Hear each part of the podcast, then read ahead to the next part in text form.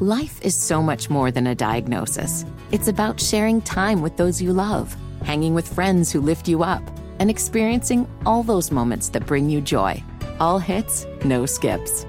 Learn more about Kisqali Ribociclib 200 milligrams at kisqali.com and talk to your doctor to see if Kisqali is right for you.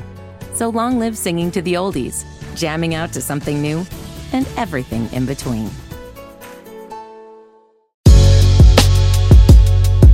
Welcome to the backstory. I'm your host, Colby Colb. And today's guest on this episode is someone who is just an amazing, creative, a brilliant person who doesn't have to do this music stuff. He's a super smart and he was able to stream billions of streams. He is an EGOT winner, which means he has an Emmy, two of them, a Grammy, an Oscar, and a Tony. Ladies and gentlemen, Mr. John Legend. Hello, Mr. Legend. Kobe Cole, my man. Wow. You really like you you were John Stephens back in the day, right? But you really living up to the legend. I mean, did you ever think like EGOT? Like, I mean, did you even know what that was? I didn't know what it was for a long time, and then uh, when I got closer to it, people were like, "You know, you're pretty close to EGOT," and so that's when I started to realize what it was. And uh, I had the Grammy and the Oscar and the Tony after we won, uh, you know, for Jitney, which was a play we produced on Broadway, and then we won the Oscar for uh, Glory. Glory, a song we wrote for Selma. So all that was left was the Emmy. And NBC called me up and asked me to be part of a Jesus Christ Superstar uh, production that they were going to do live on uh, national television. And we got an Emmy for that. And uh, that was the last last one I needed. And wow. I got it with uh, Sir Andrew Lloyd Webber and Sir Tim Rice, who both uh, wrote uh, Jesus Christ Superstar and a bunch of other very successful Broadway musicals. We all got the EGOT that same night on the same award for winning uh, for Jesus Christ Superstar. And so many people like covet that because the Oscar is the hardest part. The, the winning an Oscar is like getting struck. Well, it depends on who you are. You know, yeah. uh, for some people, the Grammy's the hardest part because you know they don't work in the music business. Right, that's true. Uh, and so the only way they could get one is if they, you know, maybe released an audio book or made an album or something like that. Yeah. And so uh, for me, though, you know, uh, the Oscar and the Tony seemed the most out of reach. The Emmy did too, though, for that matter. But luckily, there's music awards for the uh, Oscar. So I was able to get that by being a part of uh, Ava DuVernay's uh, Selma film. And then our production company uh, is the reason I got the Emmy and the Tony because we produced that Jesus Christ Superstar and we produced Jitney for Broadway. So both of those were the reasons I got uh, uh, the uh, the production company was the reason I got those last two. Well, that's that's really cool, man. I, am sure growing up in uh, in Ohio, like just you know having dreams and visions of of. I, I, well, let me ask you, what, what were you? Did you grow up and be like, I want to be a professional singer because you were like a oh yeah smart kid? Well, I grew up wanting to do a lot of things, but I grew up in a very musical family. And so we loved music. We had it, you know, playing throughout the house all the time. We were, uh, we had a piano and a drum set at our house. We were in church all the time. My grandfather was a pastor. My grandmother was the church organist. My mom directed the choir. My dad played the drums and sang in the choir too. So everybody in my family was involved in the church and also in the music of the church in some way. And so I just was so surrounded by music all the time. And I loved it. I wanted to take piano lessons very early on. I started taking them when I was four. And then I started singing in the church choir when I was seven. And yeah, I would watch Star Search and, and uh, I watched the Grammys. I'd watch Soul Train. You know, I would see these artists out there doing their thing, making music for a living, and I wanted to do it. But I also was, you know, a smart kid. I got great grades. I skipped a couple grades, went to Ivy League school, which is how I uh, spent so much time in Philadelphia uh, at the University of Pennsylvania. But music was always my first love, and everything else was like a backup plan. well, you know what, what's great is that you like you are every parent's dream. It's like you got your education yeah. did everything perfect. I mean, I think you would have was Morehouse, Harvard, Georgetown. Yeah, I got accepted into all those places and then yeah. decided to go to Penn. It was the perfect combination of I think the location was great for me because I grew up in Ohio, so I didn't want to be too far from home. And uh-huh. then the financial aid offer was the best for me. And obviously, Penn is a great school. And what I didn't realize when I was deciding to go to Penn was how important musically Philadelphia would be for me. Because once I got there, I just realized, wow, this is such a great musical city. And there were so many jam sessions and and other musicians most of my band now is from Philadelphia. Wow. A lot of my early collaborators were from Philadelphia. And just being in such a soulful musical city was such a bonus for me of being at Penn. And it really meant a lot, especially during that time. If you think about the late 90s, all the things that were happening in the Philadelphia music scene, we talk a lot about neo soul, or we did. And Philly was really the the hub for a lot of that music. And that was the time period when I was in school there. So it was very important for me to be in that city at that time because it was inspiring. It, it connected me with a lot of other musicians. And uh, I don't know if I would have pursued my dreams in the way that I did without having spent that time in Philadelphia. So you were at uh, Black Lily a lot. Did you get a chance to, to do that? I did. I did go to Black Lily a lot, and you know I was unknown at the time, so I was just like kind of hanging out Yeah. and watching, you know, Jill and Jaguar and Bilal and Ahmir and, you know, Tariq, everybody, James Poyser, Common would come through, Erykah would come through, all these artists would come through, D'Angelo. And there was just so much great music happening in Philly during that time. Life is so much more than a diagnosis. It's about sharing time with those you love, hanging with friends who lift you up, and experiencing all those moments that bring you joy. All hits, no skips. Learn more about Kisqali Ribociclib 200 milligrams at kisqali.com and talk to your doctor to see if Kisqali is right for you. So long live singing to the oldies, jamming out to something new, and everything in between. So while you were in college, someone introduced you to Lauryn Hill. So tell a little bit about that because Lauryn Hill was coming off her amazing classic debut album, and you're like a college student that uh, loves to perform music, and you meet Lauryn Hill. What was that about? Yeah, so if you go back to 96, uh, the score came out. We were at Penn during that time, and everybody was listening to Killing Me Softly and the whole album. And even we had the Fugees play Penn Relays concert, I think, that year. And a, a side fact, Jay Z opened for them. Uh, that was during Reasonable Doubt era. Yeah. And he was a pretty unknown guy, and the fans were like, ah, who's this cat? Uh, Right. and they were like, "Get us to the Fugees." And we, we just want to get to the Fugees. But anyway, so the the score had blown up, and then everybody was anticipating their solo album. So Wyclef was going to make the Carnival, and and uh, Lauryn was going to make Miseducation, and I was playing at a church up in uh, Scranton. So I would drive back and forth on the weekend up to Scranton and direct the choir and play at this church. And one of my choir members, her name was Tara Michelle and she had grown up both in Jersey and in Scranton. And she went to school with uh, Lauryn. And so she knew her well. She was a singer, and Lauryn was, you know, gathering her friends together in this basement studio in Jersey, working on the Miseducation album. And she invited Tara to come by.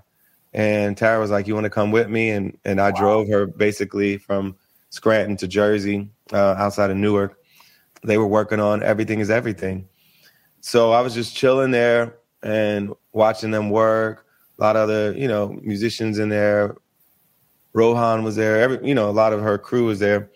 And um, we had a break when they were weren't writing for a little bit. And uh, tara was like johnny you got to get on the piano and show her what you can do so i get on the piano and play a couple songs and uh, she asked me to play piano on the track they were working on then. So I just learned it real quick and uh, play piano on Everything is Everything. And uh, that was the first time I was ever part of a major recording. So that was in, you know, 98, spring of '98. That was a 98. pretty big deal, uh, John. Like that's Yeah, it was a big deal. I was excited. Yeah, So, I- I- you know- our ancestors will be talking about that album. You know that, right? That's one of that those- album, you know, changed everybody's life. It it just Yeah. changed music, and obviously, it was so beloved by so many people, especially people that love hip hop and soul music and the way she fused it together so beautifully, uh, reggae too, just all of that. It was just a beautiful album and it meant so much to so many people. And I got to go back to school and tell everybody I was on it. yeah.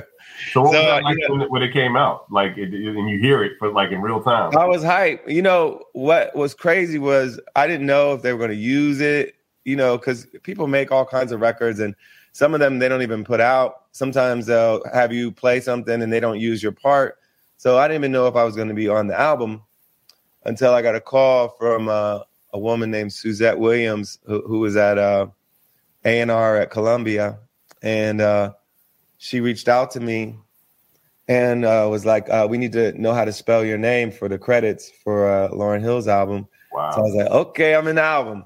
So you know, I got a little check, five hundred dollars.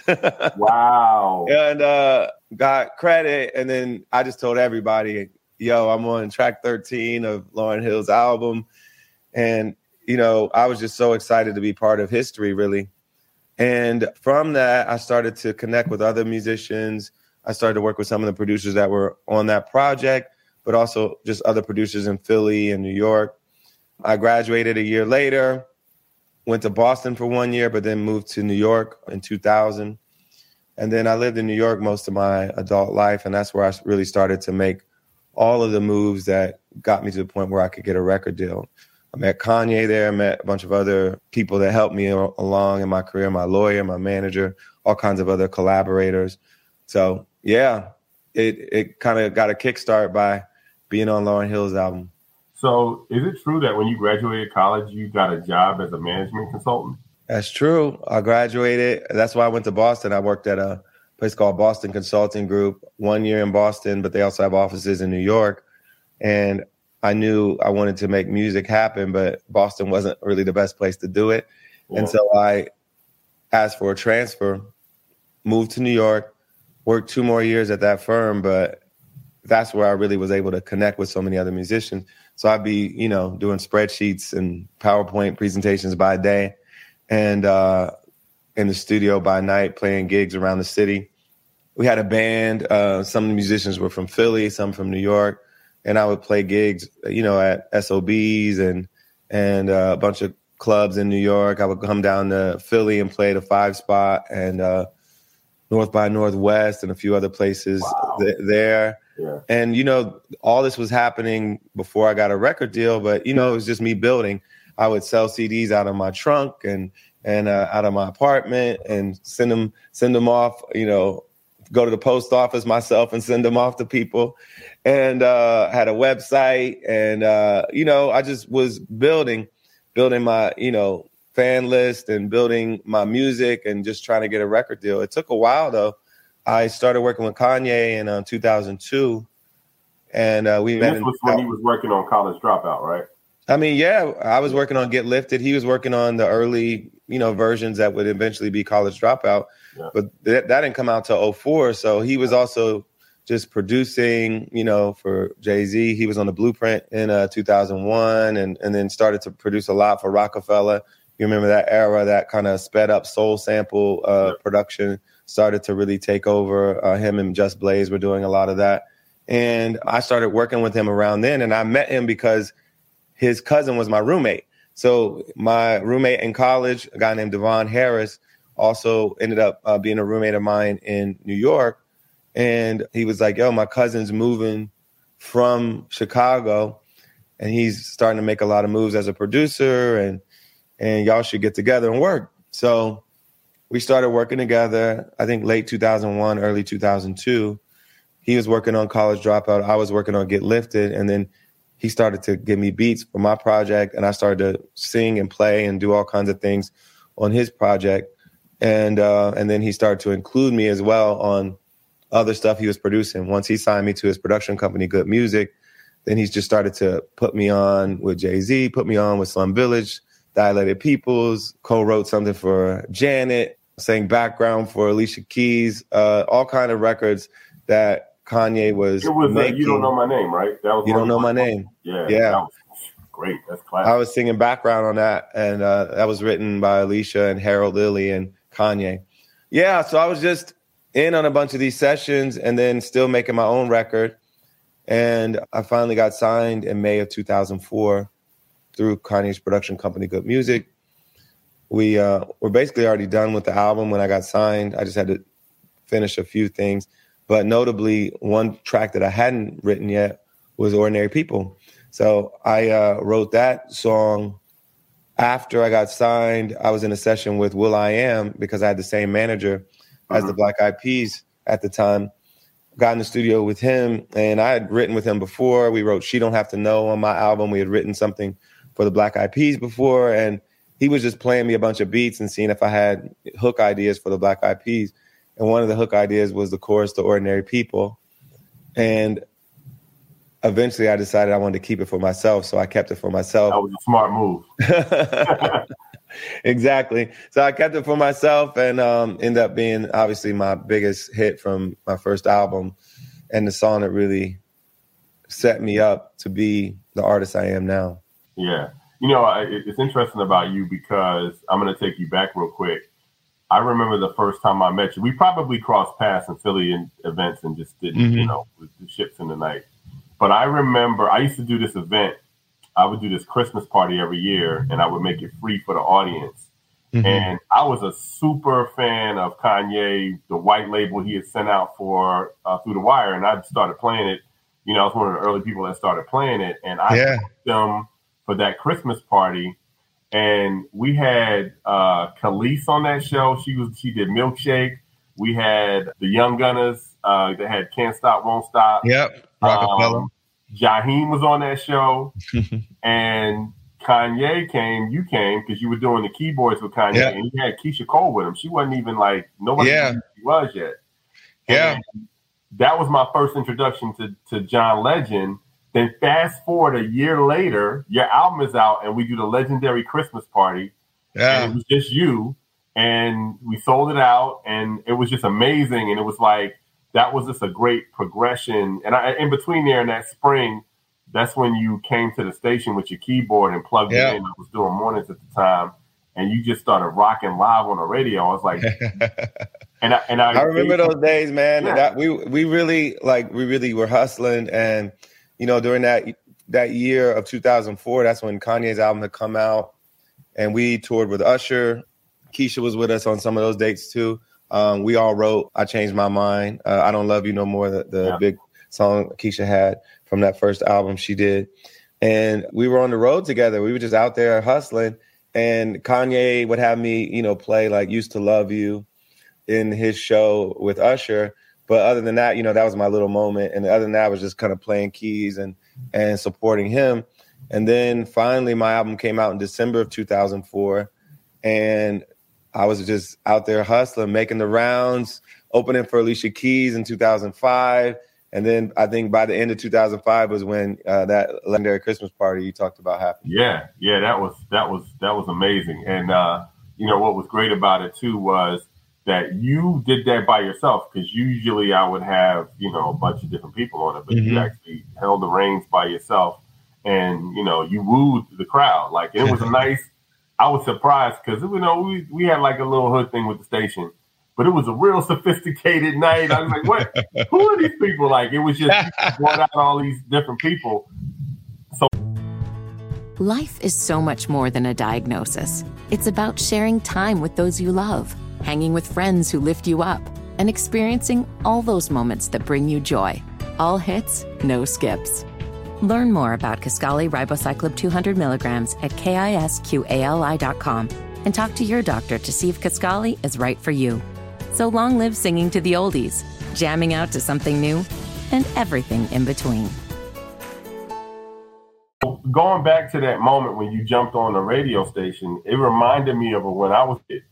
I remember Luther Vandross came to Philly. I was like a little little boy, and he sang live on the radio, and I was like, "Wow, I never heard nobody like sing or perform live on the radio before." That was like, I think on his first album, he was doing this promotion where he would go into cities and actually perform. And so here you are, I mean, this was like a, the Roc-A-Fella era. Like we were playing all this Jay Z East Coast, like you know the the rock Philly rock and all that. And then um, mm-hmm. here you come with your keyboard and your and your performance, and you just it was morning drive. It was first thing in the morning, and you just lit it up. And I just knew that you were going to be special. And let's talk a little bit about ordinary people because you know your first single was a was a great single, was a great introduction, and you did an awesome job promoting it. But ordinary people really like put you on the map. That was a song that just like people just was like, "Whoa, who is this guy?" And talk yeah. about your life at that time. What, what was that like for you? Well, we knew that it was special just because even when we put "Used to Love You" out, a lot of the samplers were out in the public, and on the sampler we did a full version of "Used to Love You," full version of "Ordinary People," and then snippets of like three other songs from the album. And radio stations just started to play "Ordinary People" off the sampler, uh, before we were even promoting it. And so you could tell it was like it was catching. And you know, like you said, this the radio was sounding like it was sounding, and then my song would be just me on the piano uh, yeah. and just stop the radio, basically like, yo, this this is completely different from everything else.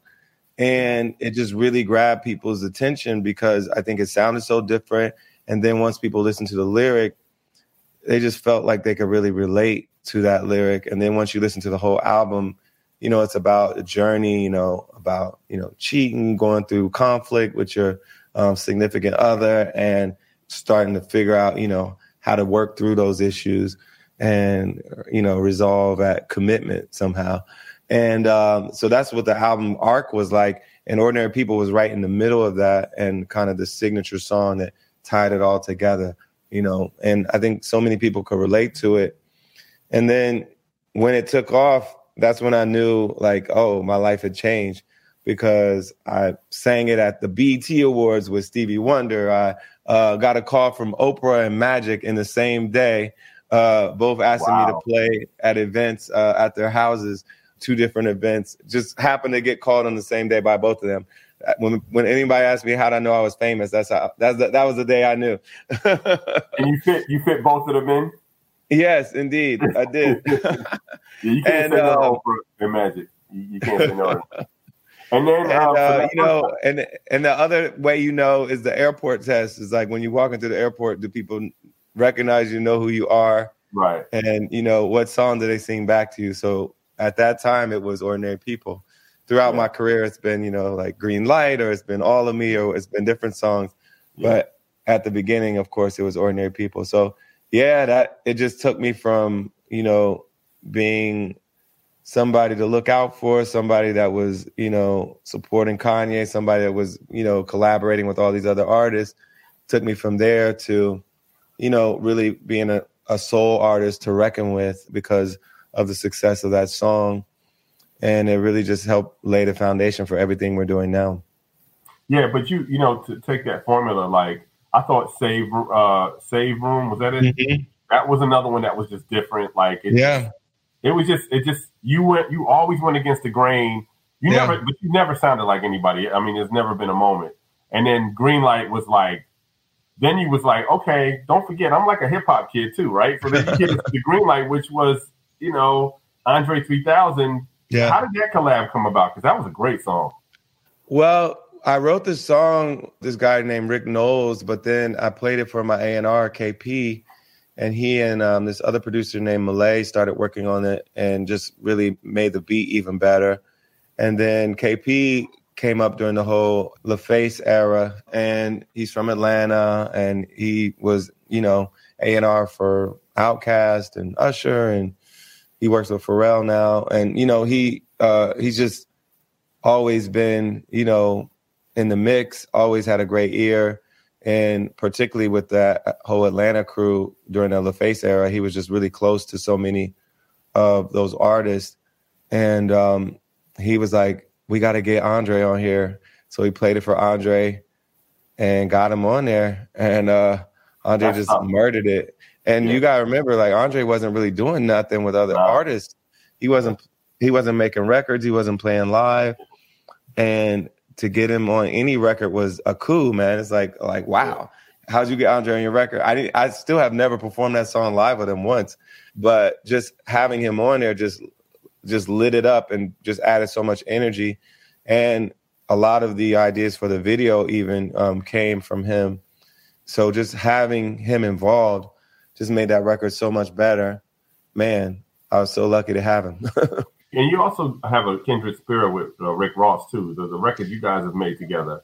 Well, I mean, we have one on my new album too. It's uh, the first song on the album is called Round, and we have quite a few we've done together. Magnificent, I think, was the first one. I love Magnificent. Yeah, that was the first one, but we've done something on most of his projects, and then he's been on two of mine now, and uh, I think we've done some stuff on college projects too. So yeah, we love working together. His voice and my voice, the beats we love that intersect, it really works well together. Yeah, how, how, did that come about? Was he like a fan, or uh, how did you get? I believe so. I think actually the first time he did something was he did a remix of his own on his own, like without even reaching out to me. He did a remix of Green Light, and then I think I think Khaled was his A and R at that time too. Uh, the whole Def Jam South thing. So eventually, he sent me the beat and the rap that he had done for Magnificent, and it was one of those Justice League beats, those classic, you know, Rick Ross beats. And uh, me and Devon, actually, the guy that I, I, said was my roommate, that's Kanye's cousin. Me and Devon wrote the uh, hook for it together. Sent it back to him. He loved it, and that was that. We had a record, and and you know, we made a bunch of records since then. And then, of course, on your your second album, all uh, not your second album, but a few albums later, you have All of Me, which is like yeah, that was on Love in the Future. That came out yeah, in 2013, yeah. and so by that time, this is still when I'm signed to Good Music. Kanye is executive producing the album. I'm about to get married, so a lot of the album is kind of about, you know, contemplating that future with somebody. And the album, of course, called Love in the Future. And I um, wrote all of me with this guy named Toby Gad. We just sat at a piano and wrote it together.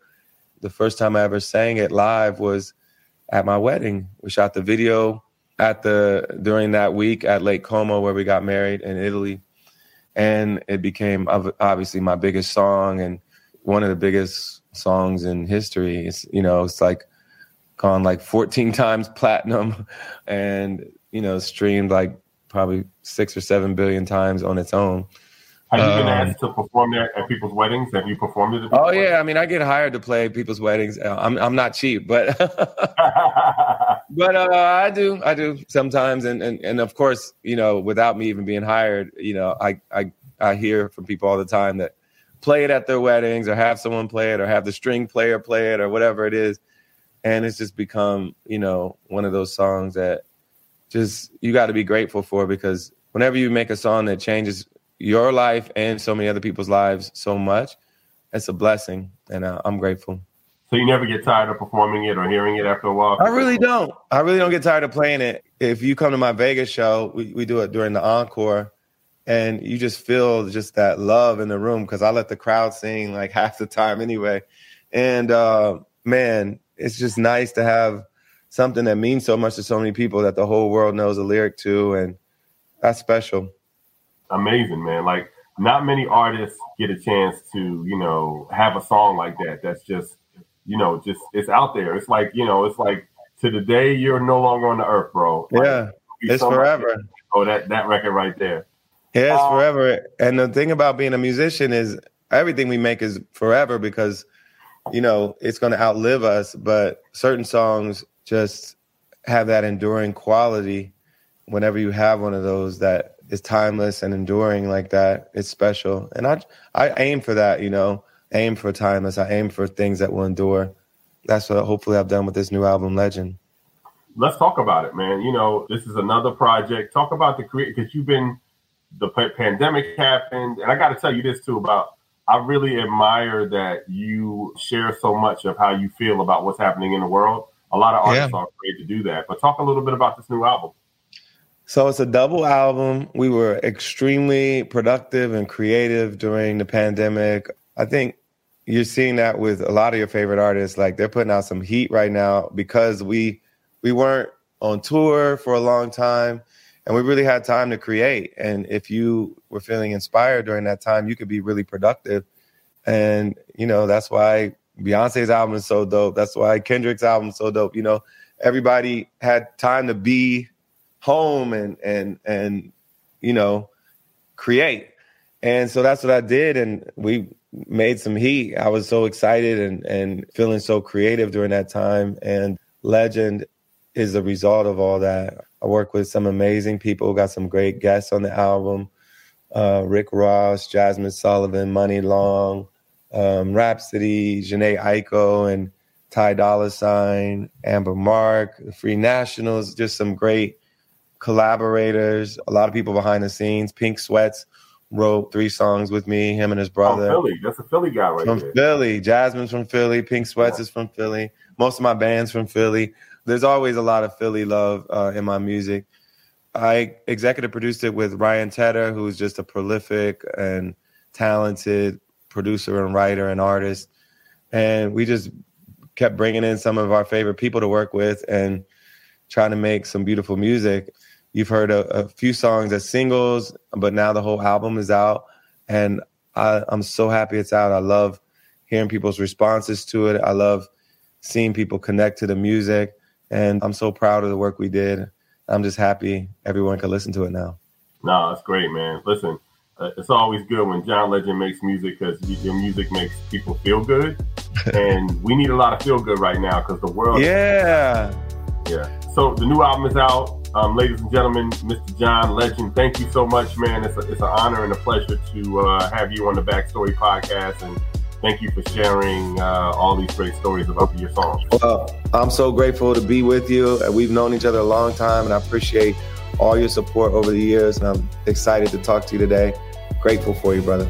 Coming up on the next Backstory podcast, producer, label executive, move maker, Irv Gotti. The first day I started working at Def Jam, I tried to sign DMX, and they laughed at me. It was like he's barking, Gotti. Come on, stop. You serious? And after like say a month of me trying to sign DMX and then not letting me sign DMX, I quit. The Backstory Podcast with Colby Colb is an Urban One Incorporated Reach Media Pod is Good production, hosted and executive produced by yours truly, Colby Colb, edited by Donkus. Follow us on Twitter at BackstoryPCC, on Instagram, Get the Backstory. Senior Director of Podcast Operations, Sierra Reed. For Sales and Corporate Partnerships, Josh Romani and Michelle Marino. Digital Marketing, Walter Gaynor, J.R. Smith, and Tim Hall. Thanks again for listening to the Backstory Podcast.